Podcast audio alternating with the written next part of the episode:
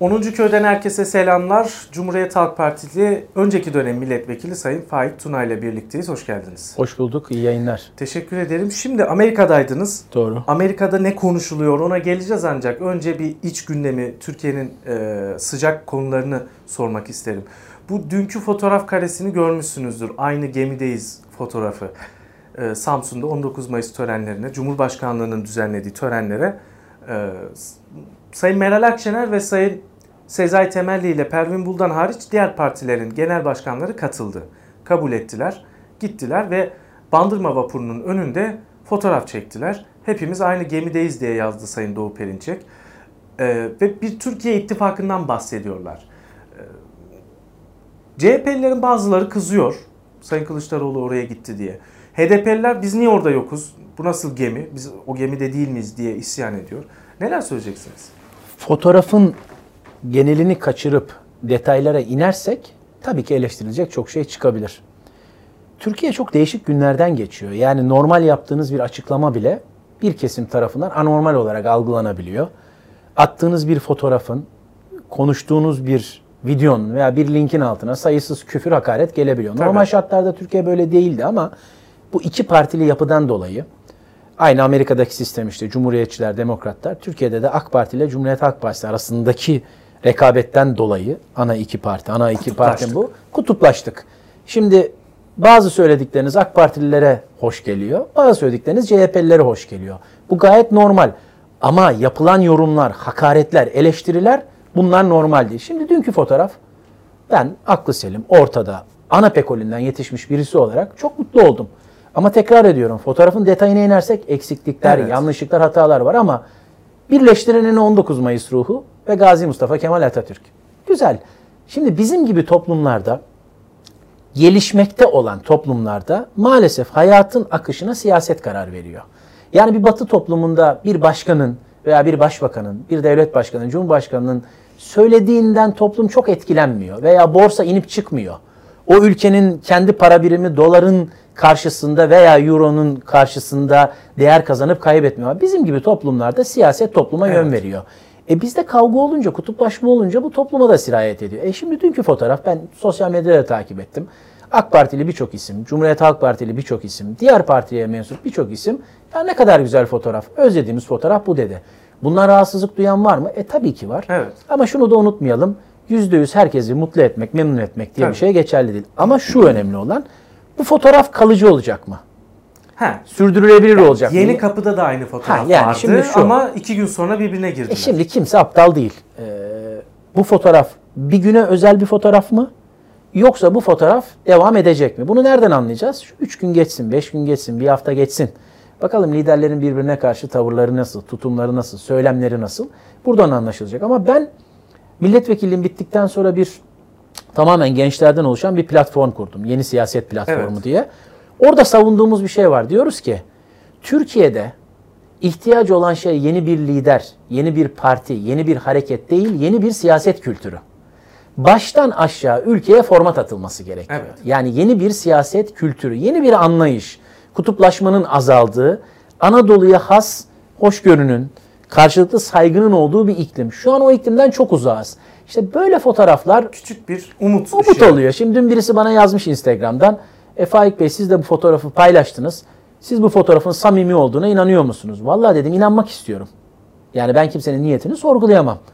Hiçbir hiçbir lider benim e, evet. akrabam değil, yakınım değil bir şeyim de. Ben inanmak istiyorum, arzu ediyorum. Çünkü ben aynı zamanda iş adamıyım. Siyasetin haricinde ekonominin içerisindeyim. Bir şeyler üretiyorum. Ülkeye katkı sağlamaya çalışıyorum. O bir fotoğraf evet. karesi bile beni umutlandırdı. Dilerim ve umarım ki gerçektir. Ha gerçek olmazsa ne olur? Çok bir şey olmaz. Zaten konuştuğumuz gündem sürekli kamplaşma, kutuplaşma, karşılıklı hakaret. Evet. Aynı gündeme takılır kalırız. Ama işte o bir fotoğrafın bir kırıntısı bile insanlara evet. biraz umut verdi. Ama yine birleştiren 19 Mayıs ruhu oldu. Gazi Mustafa Kemal Atatürk oldu. Yani inşallah samimidir. Peki seçim yatırımı mı sizce? Yani Sayın Cumhurbaşkanı'nın seçim yatırımı mı? E, Şöyle yorum yapmıştım ben. Şimdi orada HDP yok. Doğru. HDP'nin olmaması HDP'li seçmeni kızdırdı. Hatta HDP'li seçmen Bu, iktidara kızmadı, muhalefete kızdı. Ya biz yokuz. 10 bin oyu olan parti orada. 6 milyon oyu olan parti o fotoğrafın dışında. Şimdi bakın ben neyi anlayamıyorum biliyor musunuz? Ee, HDP bir kesim tarafından terör destekçisi, teröre destek veriyor. Gerçekten HDP terörle arasına çizgiyi net bir şekilde koyamayan bir parti. Ben Faik olarak Evet. şahsi fikrimi söylüyorum. Ama bir taraftan Abdullah Öcalan'ın avukatlarıyla görüşmesine serbestlik getireceksiniz. Kardeşini İmralı'ya gönderdik diyeceksiniz işte Mehmet Öcalan'ı. Oradan biraz pozitif Kürt vatandaşlarımızın kulağına hoş gelecek söylemlerde bulunacaksınız. Ama öbür taraftan da 6 milyon oy almış bir partiyi topyekün Terör örgütü. terör örgütüne destek veriyor olarak ilan edeceksiniz. Şimdi aslında AK Partililerin de çoğu bunu söylediğiniz zaman ya haklısın burada bir, bir yanlışlık var diyor. Yani ha şu olsaydı kardeşim HDP %100 terör örgütüdür AK Parti tarafından. Ama Abdullah Öcalan'ın avukatlarına da serbestlik yok. İmralı'yla görüşmeler de yok. Olmasaydı o zaman anlayabilirdik. Yani şunu anlatmaya çalışıyorum. Bir taraftan bir şey yapılıyor ama öbür taraftan onun tam zıttı bir hareket yapılıyor. Öyle olunca da işte Evet. Sizin gibi birçok insan diyor ki acaba bunlar samimi değil, seçim yatırımı. Akıllara Evet. bunu getiriyor. Yani e, dediğim gibi biraz önce o kadar kamplaştık, o kadar kutuplaştık ki kim doğru, Evet. kim yanlış, kim haklı, kim haksız anlamak mümkün değil. Peki Yüksek Seçim Kurulu'nun iptal kararı Gerekçeli kararı galiba bugün açıklayacaklar. 200 Çünkü 100 sayfa. sayfalık. Evet, yani kimse okumaz ama onu Türkiye'de. Okumaz. Kimse okumaz onu. Ee, bu iptal milletin içine sindi mi? Bakın sizce? ben geçen bir video çektim. Ee, AK Partili bazı dostlar e, hemen bana Instagram'dan, Twitter'dan özelden mesaj atmışlar. Ya Faik Bey siz objektif bir kişisiniz. Bizim taban tarafından da sevilen bir kişisiniz. ANAP geçmişinizden. Evet. CHP'deyken partinizi de eleştiriyordunuz. Doğru beni artık kamuoyu biliyor. Anlatmama Evet. gerek yok. Size bunu yakıştıramadık. Bakın ben şunu söyleyeyim. ne dediniz ki? Şöyle ben videoda Instagram'da ve Yeni Siyaset Platformu'nun YouTube kanalında çektiğim videolarda hep şunu söyledim. AK Partililere bakın dostlar diyorum. Ben 20 senedir siyasetin içerisinden geliyorum ve gençlik kollarından geliyorum. Sokaktan geliyorum. Siz kabul edin veya etmeyin. Sokak Ekrem İmamoğlu mağdur olarak algılıyor. Bu kadar. Bu kadar. Evet. Bak şimdi ben siyasetçiyim Çağlar Bey. Ben önceki ön kimliğim siyasetçi. Evet. E şimdi takdir edersiniz ki 20 senesini de bu uğurda harcayan ve hem Anavatan Partisi gibi sağ bir partiyi görüp hem de CHP gibi sol bir partiyi, göreceli sol onu da tartışırız Evet. da sol bir partiyi gören birisi için e, tecrübesiz demek veya gelişmeleri okuyamıyor demek doğru olmaz. Ben sokağın sesini söyleyeyim. Sokak Ekrem İmamoğlu Evet. mağdur diyor. Şimdi hatırlayın iptal sürecinde önce ne dendi? Büyükçekmece. Evet. İddialar Büyükçekmece'den başladı. Dendi ki Boş Cumhuriyet, Halk Partisi seçmen olmayan insanları Kaydırdı. kaydırdı, binalara kaydetti dendi. Ama AK Parti yapmış onu. Sonra AK Parti'nin yaptığı ortaya onu. çıkınca Evet. onların da yaptığı Büyükçekmece rafa kalktı. Maltepe'den de. Evet. Bak adım adım gidiyorum. Maltepe'den Maltepe'de de çok bir şey çıkmayınca bu sefer YSK'nın da zaten seçim iptal gerekçesi nedir? Memur olmayan kişiler sandıklarda, sandık kurullarında Evet. görev aldı dendi. Şimdi bu halkın içine sinmedi. Ve Ekrem İmamoğlu şu an toplum nezdinde, toplumun büyük bir çoğunluğu nezdinde, hepsinin nezdinde değil, mağdur. Şimdi Anadolu insanının çok enteresan bir özelliği var. Bugüne kadar birçok insan aslında bunu da yanlış bilir, yanlış değerlendirir. Hemen sokakta bile sorsanız size şunu derler. Anadolu insanı mağdurun yanındadır. Hayır. Anadolu insanı mağdur olup hakkını arayanın yanındadır. Ha. Şimdi bakın çok Evet. önemli. Şimdi mesela hemen somut bir örnek verelim. Muharrem İnce. Değil mi? Bir sene, bir buçuk sene önce hayatımızda bir Muharrem İnce Evet. vardı. Bugün bir Ekrem fırtına İmamoğlu'nun yarattığı rüzgarı o yaratmıştı. o gün. yaratmıştı. Peki. O rüzgar bir anda neden dindi? Çok basit. Bir siyasetçi gözüyle söylüyorum yine. Bir beklenti var, bir algı var. Milyonlarca insan mitingde, İstanbul'da, İzmir'de bu sefer oldu dedi CHP seçmeni. Tamam dedi. Hatta parantez açayım. Sadece CHP seçmeni değil, Tayyip Erdoğan'dan hoşlanmayanlar. Bu Evet. sefer oldu, devrildi Tayyip Erdoğan dedi. Ama Muharrem İnce seçim gecesi ortadan kayboldu. Bir kere bile televizyona çıkmadı ve gecenin bir yarısında Fox TV'den İsmail Küçükkaya'ya adam kazandı diye bir SMS veya WhatsApp mesajı neyse Evet. onu gönderdi. Ekrem İmamoğlu ne yaptı o gece? Sandıkların 98.8'i açılmışken, tamamı açılmamışken ben o gün saydım. Çünkü ben yurt dışına gidiyordum. Malezya'ya gidiyordum. Havaalanındaydım. Uçağım da röter yaptığı için sabaha karşı 4'te kalktı. Tam 9 kere Evet. ben uçağa binmeden 9 kere saydım. Televizyona çıktı ve şunu söyledi. Ben hak yemem, hakkımı da yedirmem. Evet. Şimdi tekrar ediyorum. Anadolu insanı sadece mağdurun yanında yer almaz. Mağdur olup hakkını arayanın da yanında yer alır. Kaldı ki o gece oldu bittiye getiriyorlardı. Tabii. Sayın Binali Yıldırım teşekkür konuşması metnini Yalnız e, teşekkür paylaştı. Kısıklı'da kutlamalar yapılıyor. Hayır yalnız teşekkür konuşması değil. İşte ben videolarımda bunu da vurguluyorum. Aslında aklı selim objektif AK Partililer doğru söylüyorsunuz diyor. Fanatik troller onlar zaten umurumuzda bile değil. Onlar yarın öbür gün düzen değiştiği zaman köşelerinde yalnızlığa mahkum Tabii. olacaklar. Binali Bey'e açıklamayı AK Parti'de kim yaptırdı? Bak Binali Bey'i beğenirsiniz veya beğenmezsiniz tamam mı? Ben AK Partili değilim. AK Parti siyasette yapmadım ama Binali Bey'in devlet adamlığını kimse tartışamaz. Meclis başkanlığı, başbakanlık, uzun yıllar Ulaştırma Bakanlığı. Ağır hakikaten bir devlet adamı. Binali Bey gibi bir siyasetçiye o gece 3000 oyla kazandık açıklaması yaptırdılar. Zorladılar mı? Tabii ki zorladılar. Kim zorladı? Kim zorladı? Ya, onun kim olduğunu herkes çok iyi biliyor. Şimdi AK Parti'nin içinde olsam ben, belki kapalı kapılar Evet. arkasında bunu yapıyorlardır ama şunu yapardım. yani böyle karşı tarafa saldırıp her şey çok güzel olacak diyenlere hain demektense geçerdim Yapmayın derdim ki arkadaşlar. biz İstanbul'da bu kadar güçlüyken önce referandumda, başkanlık referandumda nasıl oldu da İstanbul'da hayır çıktı? Ne hatalarımız Evet. oldu? Ve nasıl oldu da 25 yıldır yönettiğimiz İstanbul'u kaybettik?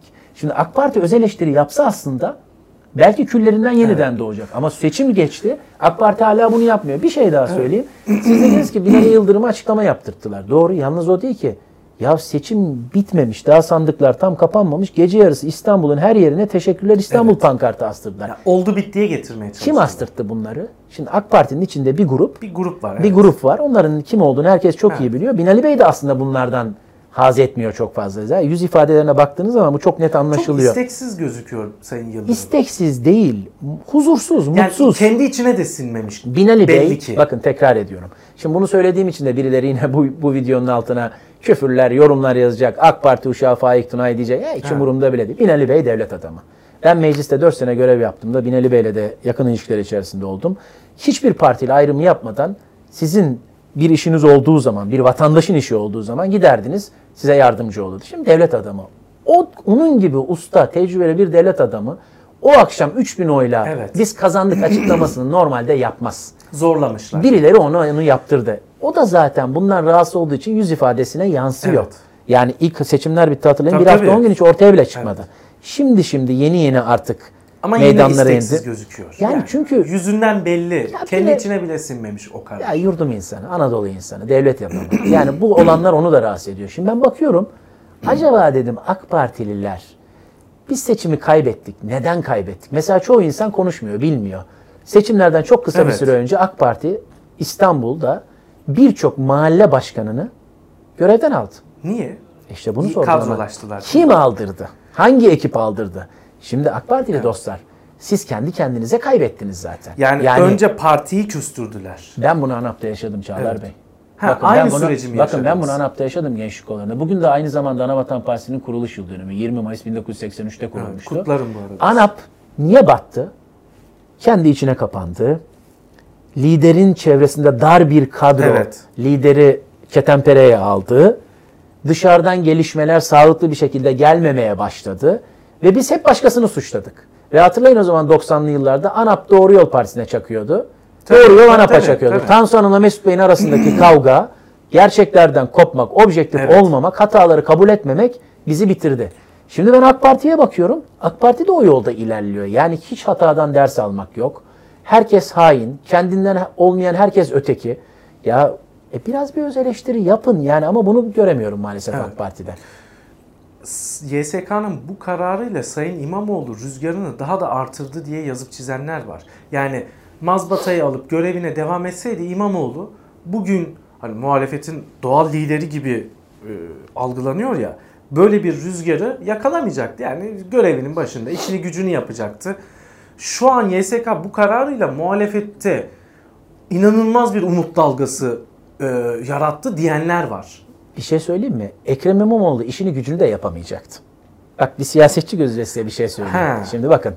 Şimdi normal bir vatandaş olayları farklı değerlendirebilir. E bizim gibi çok eskiden beri siyasetin içinde olanlar biraz daha farklı değerlendirir. Evet. Şimdi Ekrem İmamoğlu kazandı değil mi?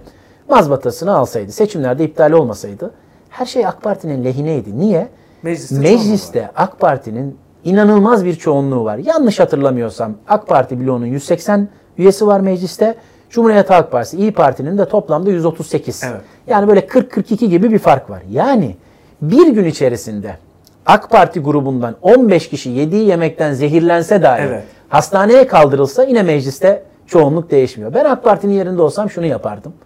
Verin mazbatasını. Kazandı. İyi muhalefet ederdi değil mi? Çıkardım derdim ki kaybettik. Hatalarımızdan ders alacağız. Ekrem İmamoğlu'na başarılar diliyorum. E zaten meclis Evet. bende. Mecliste de derdim ki halkın yararına olan şeylerde eveti verin, onayı verin. Ama bazı noktalarda siyaset yapıyoruz. Evet. Doğruyu konuşacağız. Kitleyin derdim. AK Parti'nin aslında Ekrem İmamoğlu'nu kitleyecek çok enstrümanı vardı ama AK Parti bunu yapmadı.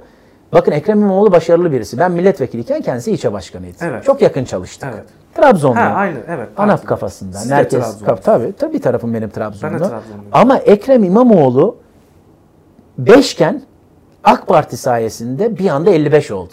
Peki nasıl oldu bu? Yani şu an Sayın İmamoğlu'nun yarattığı bu rüzgar, bu enerji, bu umut dalgası nereye evrilir sizce? CHP'nin başına geçer diyenler var mesela. Ha. Cumhurbaşkanı adayı olur diyenler var. Ee, sizin düşünceniz ne? Bakın Çağlar Bey, e, Ekrem İmamoğlu başarılı mı? Başarılı. Şimdi bir tarafta bağıran, çağıran, e, sürekli posta koyan bir kadro. Evet. biraz kibir, biraz gurur, ötekileştiren, kendinden olmayan herkese hain diyen. Öbür tarafta da kendisine en muhalif olan televizyon kanalına Ülke TV'ye Evet çıktı. çıktı. Rezil bir programdı. O programda bile moderatörle kavga etmeden gülerek yapmayın bakın ayıp oluyor. Bu söyledikleriniz doğru değil. Kararımı millet versin diyen bir İmamoğlu. Şimdi bazıları diyor ki kardeşim bu gülüşler sahte. Bu söylemler sahte. Kardeşim millet o kadar bıkmış ki bağırıştan, çağrıştan, Evet. ötekileştirmeden. Bir gülüşe- Sahteyse sahtesine bile Evet. tav oluyor. Doğru. Anlatabiliyor muyum? Yani ben bunu sahtedir dem- demiyorum yani. Ha, velev ki öyle olsun diyorum. Çünkü bıktık artık bıktık. Bak programın başında ne dediniz? O fotoğraf karesi, bandırma vapuru, işte gemi, Samsun. Samimi olmasa bile olmak istediğine inanmak istiyorum dedim. Evet. Bir kırıntı, Evet, bir umut evet. olsun içimizde. O kadar kamplaştık. Şimdi İmamoğlu başarılı. Bir defa bunu tespit edelim.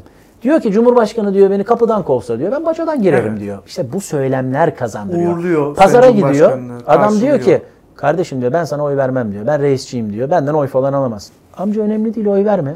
Ama beni iki dakika dinle. Dinler misin diyor. Adam dinliyor. Anadolu insanı budur yani. İdama gidecek insana bile sorarlar son sözün nedir diye. Evet. Ekrem İmamoğlu doğru siyaset yapıyor. Ama bu filmin sonu nasıl biter? Ha, ne, ne olacak? Nereye doğru gider? Merak edilen Şimdi o. CHP'li dostlar yine kızacaklar. Ya hiç umurumda bile değil. Ben maksimumda objektif olmaya gayret ediyorum. Keşke CHP'nin tamamı Ekrem İmamoğlu'nun tarzında olsa. Şimdi bakın nasıl kazandılar? Güler yüzlü olarak, kimseyi ötekileştirmeyerek, milletin inançlarıyla kesinlikle oynamadan. Gitti Eyüp Sultan'a, Evet. Şehitler için Yasin okudu. O bile bir puan iki puan kazandırdı. Emin olun. Doğru olanı bu. Gerçek sosyal demokrat böyle davranmalı. Hatta ben İmamoğlu kazandıktan sonra İl Seçim Kurulu mazbatasını verdikten sonra dedim ki ben merkez sağ kökenliyim. Ama böyle sosyal demokrasiye can kurban. Şimdi radikal fanatik CHP'liler şunu anlamıyorlar. Ben milletvekiliyken de zaten Ekrem İmamoğlu tarzı siyaset yapıyordum. Evet.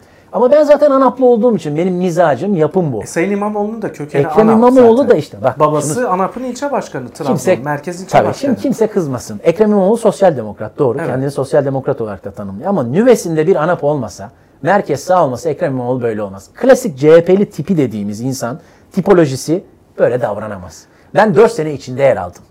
Keşke CHP'nin tamamı Ekrem İmamoğlu gibi olsa. CHP'yi o çizgiye çekebilir mi? Mümkün değil. Mümkün değil çekemez. Bak net söylüyorum. Bunu söylediğim için de bana kızacaklar ama her şey kayıtta, arşivde. Yani ya kendisi CHP'lileşecek, çekemez CHP'yi o çizgiyi. Niye çekemez? başka Bak- da ihtimal yok. Ya somut örnek verelim. Hiç kafamızın içindekileri saklamayalım. Bir Ekrem İmamoğlu prototipi var. Tek başına, başarılı. Evet. Ama öbür tarafta bir de Canan Kaftancıoğlu prototipi var. Mesela ne farkı var? Şöyle bir fark var. Şimdi siz solcu olabilirsiniz. Siz komünist olabilirsiniz. Siz ateist olabilirsiniz. Siz İslamcı olabilirsiniz. Siz liberal olabilirsiniz. Bunlara takılmıyorum. Ama bir de milletin temel değerleri var. Yani somut bir örnek vereyim. Siz bu ülkede iktidarı eleştirebilirsiniz. Evet. Kişileri eleştirebilirsiniz. Nefret de edebilirsiniz. Tayyip Erdoğan'ı sevmeyebilirsiniz. Ama katil devlet, faşist devlet derseniz, devleti hedef alırsanız bu toplumun %95'i size sempatiyle bakmaz. Nokta bir. Demek ki neymiş? Bu toplum devletçi. Devletinin eksikliklerini söyler, yanlışlarını söyler, hatalarını söyler. Hepimiz söylüyoruz. Ama devlet bitsin, mahvolsun, katil, faşist bu söylemler doğru değil. İki, herkesin inancı kendine. Benim de bir sürü inanmayan arkadaşım var, ateist olan. Beni hiç enterese etmiyor. Ama bu toplumun en hassas noktalarından bir tanesi de inançlar noktasıdır. Yani sen inanmayabilirsin ama inanmadığını toplumun gözüne gözüne sokarsan bu toplum ona da hoş bakmaz. E hanımefendi şimdi bir domuz etli momuz etli paylaşımlar yaptı. Tamam ona da bir şey demiyorum. Sonra çıktı televizyona dedi ki evet kardeşim dedi ben bunu yaptım. Bunlar bir de benim partimin düşünceleri dedi. Habertürk'te Kübra evet. para çıktı işte. Ya yeni. Şimdi ben de şunu soruyorum. Hangi CHP? Kaftancıoğlu gibilerin CHP'si mi? İmamoğlu gibilerin CHP'si Hangi mi? CHP kazanır? Bak biraz önce fotoğraf örneğinde sorduğunuz soru evet. gibi. Umarım ve dilerim ki İmamoğlucuların CHP'si kazansın. Çünkü Türkiye kazanır. Ama Cumhuriyet Halk Partisi'nin çok kolay dönüşebileceğini düşünmüyorum. Bu bir seçim süreci. Seçimler bittikten sonra herkes aslına döner diye düşünüyorum. Seçim sonuçları ne olur? Ortada. Yani şöyle söyleyeyim size. Ekrem İmamoğlu şu an mağdur. Doğru. Sokaktaki algısı o. Avantajlı. Yarışa 1-0 önde giriyor. Yani 23 Haziran seçimlerine evet. 1-0 önde giriyor. Ama kimsenin hesaba katmadığı bir şey var. Bu seçimde Cumhuriyet Halk Partisi'ne oy veren veya İyi Parti'ye oy veren veya HDP'ye oy veren seçmenlerin %99'u sandığa gitti. Evet. Ama AK Parti'ye küskün olan işte kimilerine göre 400 bin, kimilerine göre daha az, kimilerine fazla ama ciddi bir kesim. Yarım milyon. Yarım, yarım milyon. Evet. Bütün araştırmalar onu söylüyor. Ya dedi bunlara bir tokat atalım. Evet. Bu kibir, bu gurur, bu kadrolaşma ve üstüne ekonomik kriz. Evet. Pazar yangın yeri. Biz dediler şu AK Parti'nin bir kulağını çekelim. Ve sandığa gitmediler. Şimdi kulak çekildi. AK Parti İstanbul'u, Ankara'yı, Antalya'yı, Mersin'i, Adana'yı beş büyük ile ekonominin döndüğü can damarı olan Alalım. illeri kaybetti. Şimdi bazı AK Partili dostlarla konuşuyorum. Yani AK Parti'ye oy verip ama sandığa gitmeyen. Ya diyorlar bir tokat attık bir kulak çektik ama acaba fazla mı oldu? He, pişman oldular. Yani İstanbul'un gittiğini görünce Şimdi şundan emin olamıyorum. Kim yayına çağırırsanız çağırın o da emin olamaz. Yani çünkü çok enteresan bir evet, süreçten geçiyoruz. Evet. Bu tokat atanlar veya kulak çekenler 23 Haziran'da sandığa tekrar gidip ya biz biraz fazla kulak çektik deyip ayarı kaçırdık. Hatalar yine bizim içimizde olabilir ama ayarı biraz fazla kaçırdık. Bak her şey elimizden gidiyor deyip tekrar Binali Yıldırım'a oy verirlerse Binali Bey de kazanabilir. Ama bu seçmen yok kardeşim. Bu AK Parti'de değişen hiçbir şey yok. Öz eleştiri yok. Hatalardan ders çıkarmak yok. E, ekonomi daha da kötüye gidiyor. Evet. Ben yine oy vermeyeceğim derse Ekrem Bey rahat kazanır. Evet. Bunu kestiremiyorum. Birkaç araştırma şirketi sahibiyle konuştum dostum. Onlara sordum. Ya dedim ki hani ben 20 yıldır siyasetin içindeyim ama ben göremiyorum. Ben anlayamıyorum. Siz bunu sahada görebiliyor musunuz? Şu an için ona bir net cevap vermek mümkün dediler. Yani bu iş size söyleyeyim son bir hafta hatta son iki gün şekillenir, netleşir. Evet. Peki Amerika Birleşik Devletleri'ni e, sık sık gidip geliyorsunuz zaten. İşim gereği dünyanın değişik evet. yerlerine gidiyorum. Yani 3 hafta önce Malezya, Endonezya'daydım. Şimdi Amerika'dayım. Evet. Yani e, uluslararası bir takım toplantılara katılıyorum. E, yeni döndüm Amerika'dan. 2 gün oldu. Şunu gördüm. Ne konuşuluyor? Şunu ne, gördüm. Ne e, Amerika'nın şu an gündemi Türkiye falan değil. E, Amerika'nın şu an gündemi İran. He. E, Savaş çıkacak mı? Şimdi bakın biz mı? tabii yerel seçimleri konuşuyoruz. Ama ne acıdır ki etrafımızdaki bazı gelişmeleri buna kanalize olmaktan ıskalıyoruz. Ben her zaman diyorum ki siyaset adamı olalım. Ama asıl devlet adamı olalım. Evet. Şimdi bakın Amerika ve İsrail İran'a karşı bir şeyler planlıyor. Yani bu bir askeri müdahale mi olur? İç karışıklık mı olur? Ekonomik olarak çökertme mi olur? Onu bilmiyorum. Bölge çok karışık. Mesela Bahreyn e, Dışişleri Bakanlığı yeni bir e, açıklama yaptı. Vatandaşlarına sakın İran ve Irak'a gitmeyin güvenli değil dedi. Suudi Arabistan Amerikan kuvvetlerinin tekrar Arap Körfezi sularında ve Arap Körfezi topraklarında konumlandırılmasını istedi. Suriye e, Suudi Arabistan ile İran arasında gerilim var. Yani Amerika'nın gündemi şu an İran. Şimdi İran'a bir müdahale olursa illa askeri müdahaleden bahsetmiyorum. Evet. Bu bizi de içine çeker. Nasıl? E şöyle çünkü Suriye'de biz mesela Rusya, İran onlarla beraber hareket ediyoruz. Yani e, evet. e, İran bizim 1639 Kasr Şirin Anlaşması'ndan beri sınırlarımızın hiç bozulmadığı evet. ve Orta Doğu'da da binlerce yıllık devlet geleneğine sahip bir ülke Pers İmparatorluğu. Yani diğer Orta Doğu'daki evet. dandik ülkeler gibi sınırları kalemle çizilmiş bir ülke değil. Şimdi İran'a bir müdahale ister askeri olsun ister ekonomik ister siyasi bölgeyi ateş çemberine çevirebilir. E bölge ateş çemberine döndüğü zaman bölgenin içinde yer alan Türkiye'de bundan etkilenecek. Onun haricinde Amerika'da bir gündem daha Kıbrıs. Kıbrıs'ın açıklarındaki bu petrol evet. ve doğalgaz. Türkiye dışlandı biliyorsunuz. Evet. İşte Mısır, e, Arap Emirlikleri, e, İsrail, Güney Kıbrıs, Yunanistan bir anlaşma imzaladı. Türkiye'de kendi doğal hakkı gereği Birleşmiş Bizim Milletler... sularımız diyor. Hayır bakın Birleşmiş Milletler anlaşmasına göre, hukuk çerçevesine göre Doğu Akdeniz'e kıyısı olan ülkeler burada hak sahibi. Türkiye de hak sahibi. tabii. Ama sanki Türkiye hiç hak sahibi değilmiş gibi davranılıyor. Ama kaçımız Kıbrıs'ı konuşuyoruz? Hiç, Hiçbirimiz Kıbrıs'ta konuşuyor. En varsa yok. partimiz bile konuşmuyor. E, konuşmuyor Yani çünkü varsa yoksa gündem İmamoğlu, İstanbul, Binali Yıldırım.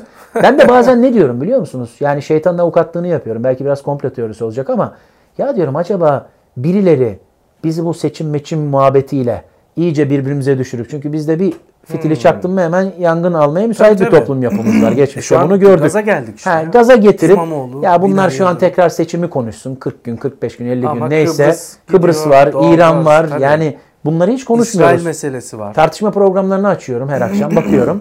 Gündem Binali Yıldırım, Ekrem İmamoğlu Evet. onu dedi, bu bunu dedi. Kimse Kıbrıs'ı konuşmuyor, İran'ı konuşmuyor. İsrail meselesi var. mesela. İsrail meselesi var. Yani Yani, büyük, barış, büyük barış mı diyorlar onun adına? bir de o var. Amerika'da barışı, Ha, ha. bir de Amerika'da şimdi Amerika'nın şu an 3 tane gündemi var bölgeyle ilgili. Top- toparlamak gerekirse. İran, Evet. Kıbrıs'taki bu petrol ve doğalgaz. 3 de dediğiniz gibi İsrail Filistin barışı. Evet. Ve burada da Suudi Arabistan ön planda. Evet. Veliaht Prens'in etrafında dönüyor. Onun İsrail'le ilişkileri çok iyi. Çok yakında orayla ilgili sürpriz kararlar çıkabilir. Biz bunların hepsinin dışındayız. Evet. Varsa yoksa seçimleri konuşuyoruz. Ha şunu da söyleyeyim. Türkiye için alarm çalları, e, zilleri çalıyor. Neden çalıyor derseniz tek bir rakam vereyim.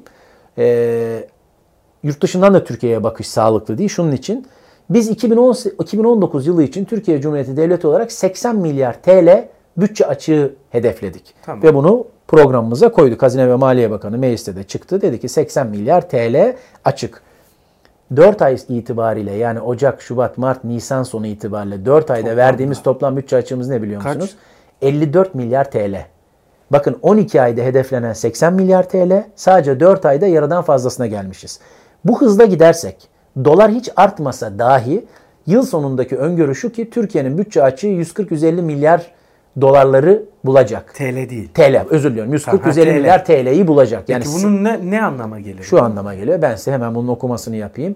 80 milyar TL açık hedeflerken 140-150 milyar TL'yi bulursa IMF'den başka kurtuluş yok. Sene sonunda gidecek. Şunun için söylüyorum.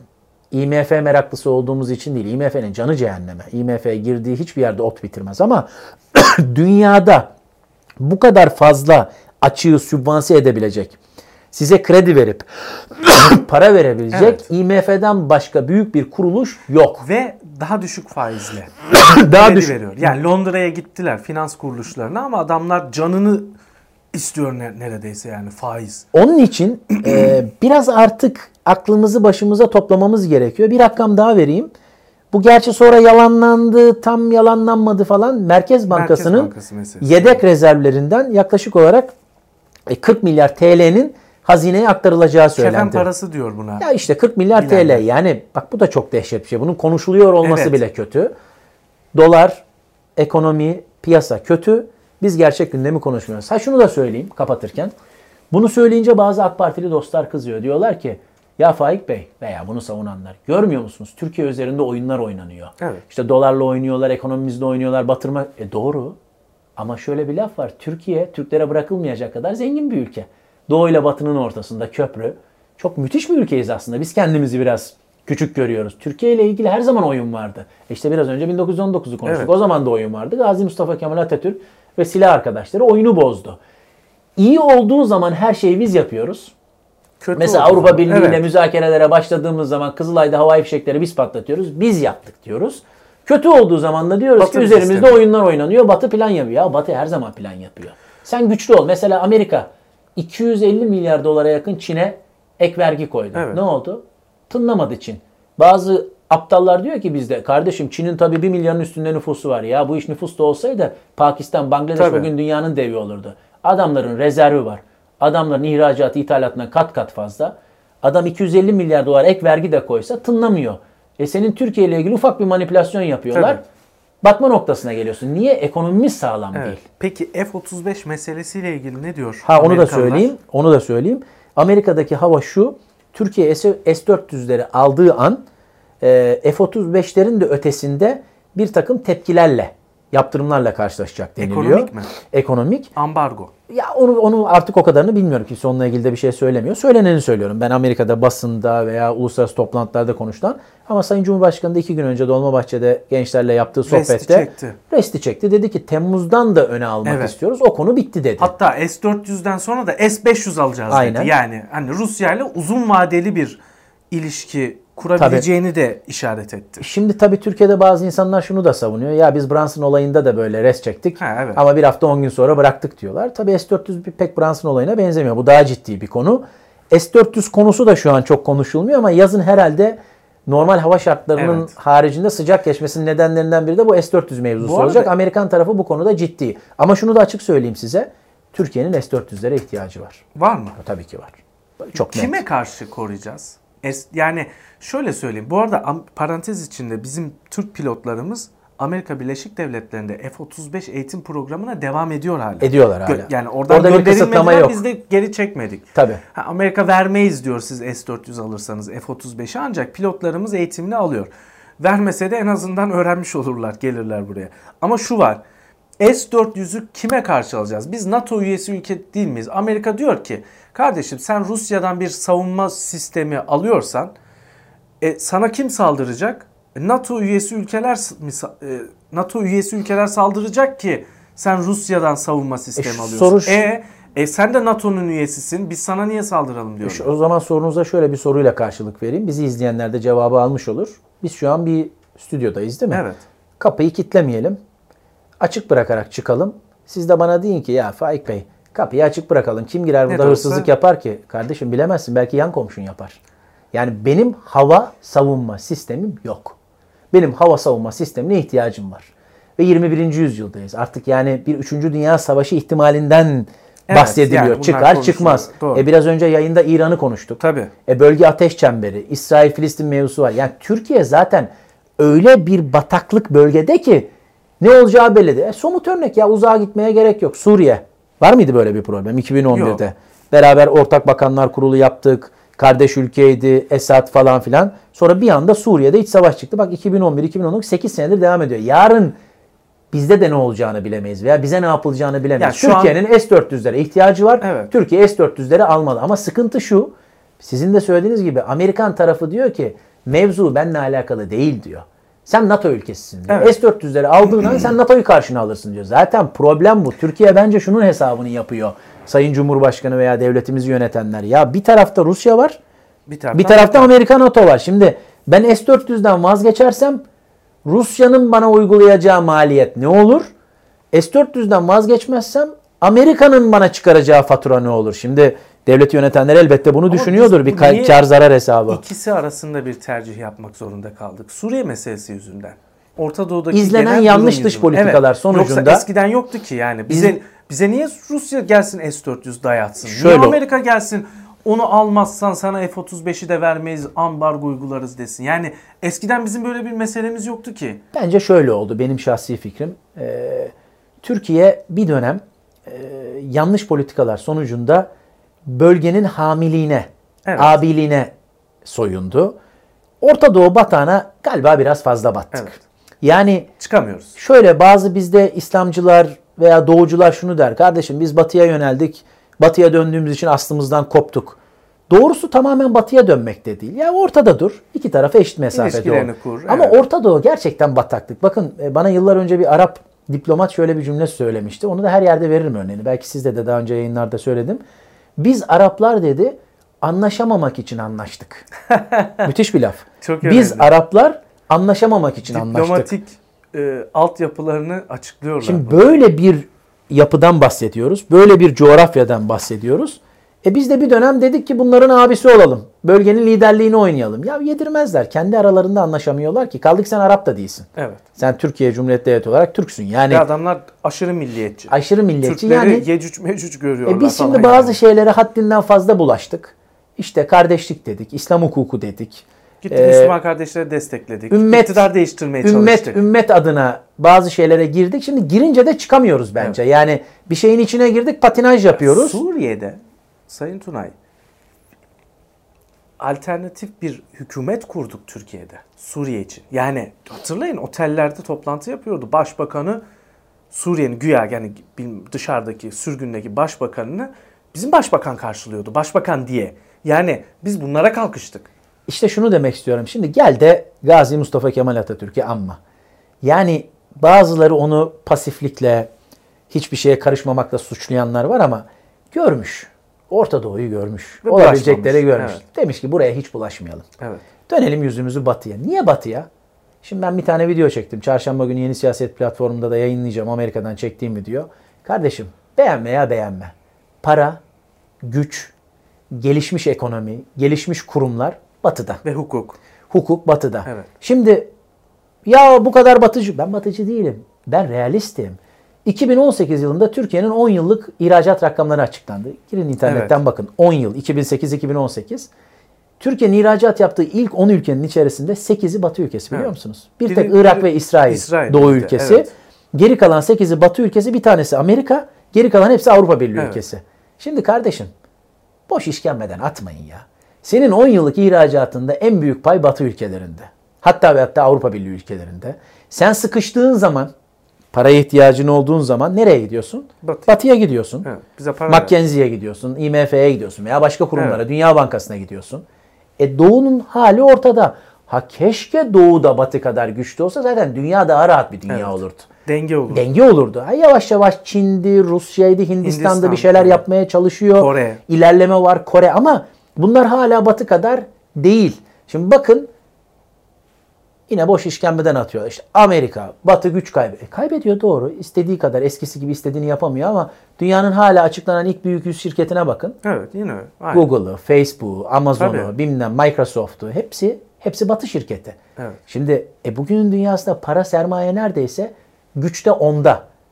E şimdi bir batılı da senin ekonomin SOS verirse, hukukun, adaletin problemli olursa sana gelip Evet. yatırım yapmıyor. E çok net rakamlara bakın. Türkiye'nin 5 yıl önce, 6 yıl önceki yabancı sermaye girişine bakın. Şimdikine şimdi. bakın. Ondan Doğru. zaten patinaj yapmaya başladık. Para girişi azaldığı için, e, kendi paramızda tasarrufumuzda olmadığı için. Şimdi mesela Katar. Hepimiz Katar diyoruz değil mi? İşte Katar geldi, şirketler aldı, yatırım yaptı. Bankalar aldı. Tamam. Kulüpler satın aldı. Vallahi ben Katar'ın doğrudan yatırımlarına baktım. Dünya üzerinde. Başka bir programda onu da konuşuruz. Türkiye'ye baktım. İngiltere'ye, Fransa'ya yaptığına baktım. İçlerinde yine en az pay Türkiye'ye ait biliyor musunuz? Ha, yani bizi böyle Ya geldi, ayağa yapmış. Katar Türkiye'ye Evet. yine katkı sağlamış. Ama dünyada daha fazla Bir Fransa'ya yaptığının üçte dörtte birini bize yapmış. Bir İngiltere'ye yaptığının doğrudan yatırımından Evet. bahsediyorum. Üçte dörtte birini bize yapmış. Yani bir Katar'la bu ekonomi dönmez. Doğru. Dönmez yani. Çok çok teşekkür ediyorum katıldığınız için. Ben teşekkür ediyorum. Yani e, hayırlı olsun e, Teşekkür yeni stüdyonuzda. E, Sizi zaten ilgiyle takip ediyorum. Bakın siz de benim gibi zor olan bir şey yapıyorsunuz. Evet. Bu dönemde objektif olmak çok zor. Zor. Evet. Ya Çünkü- ondan olacaksın ya öbüründen. Böyle manyakça bir düşünce Evet. türedi Türkiye'de. Tam bir açık hava tımarhanesi. Her partiden insanlar bunu taraf olmazsan bertaraf olursun. Ben de onlara Kural diyorum ki diyorlar. sen beni siyah veya beyaz olmaya zorluyorsun. Ama hayatta yeşil de var, sarı da Evet. var, kırmızı da var ama diğer renkler de var. Objektif olmak kadar güzel bir şey var mı? Bak bir yayın yaptık.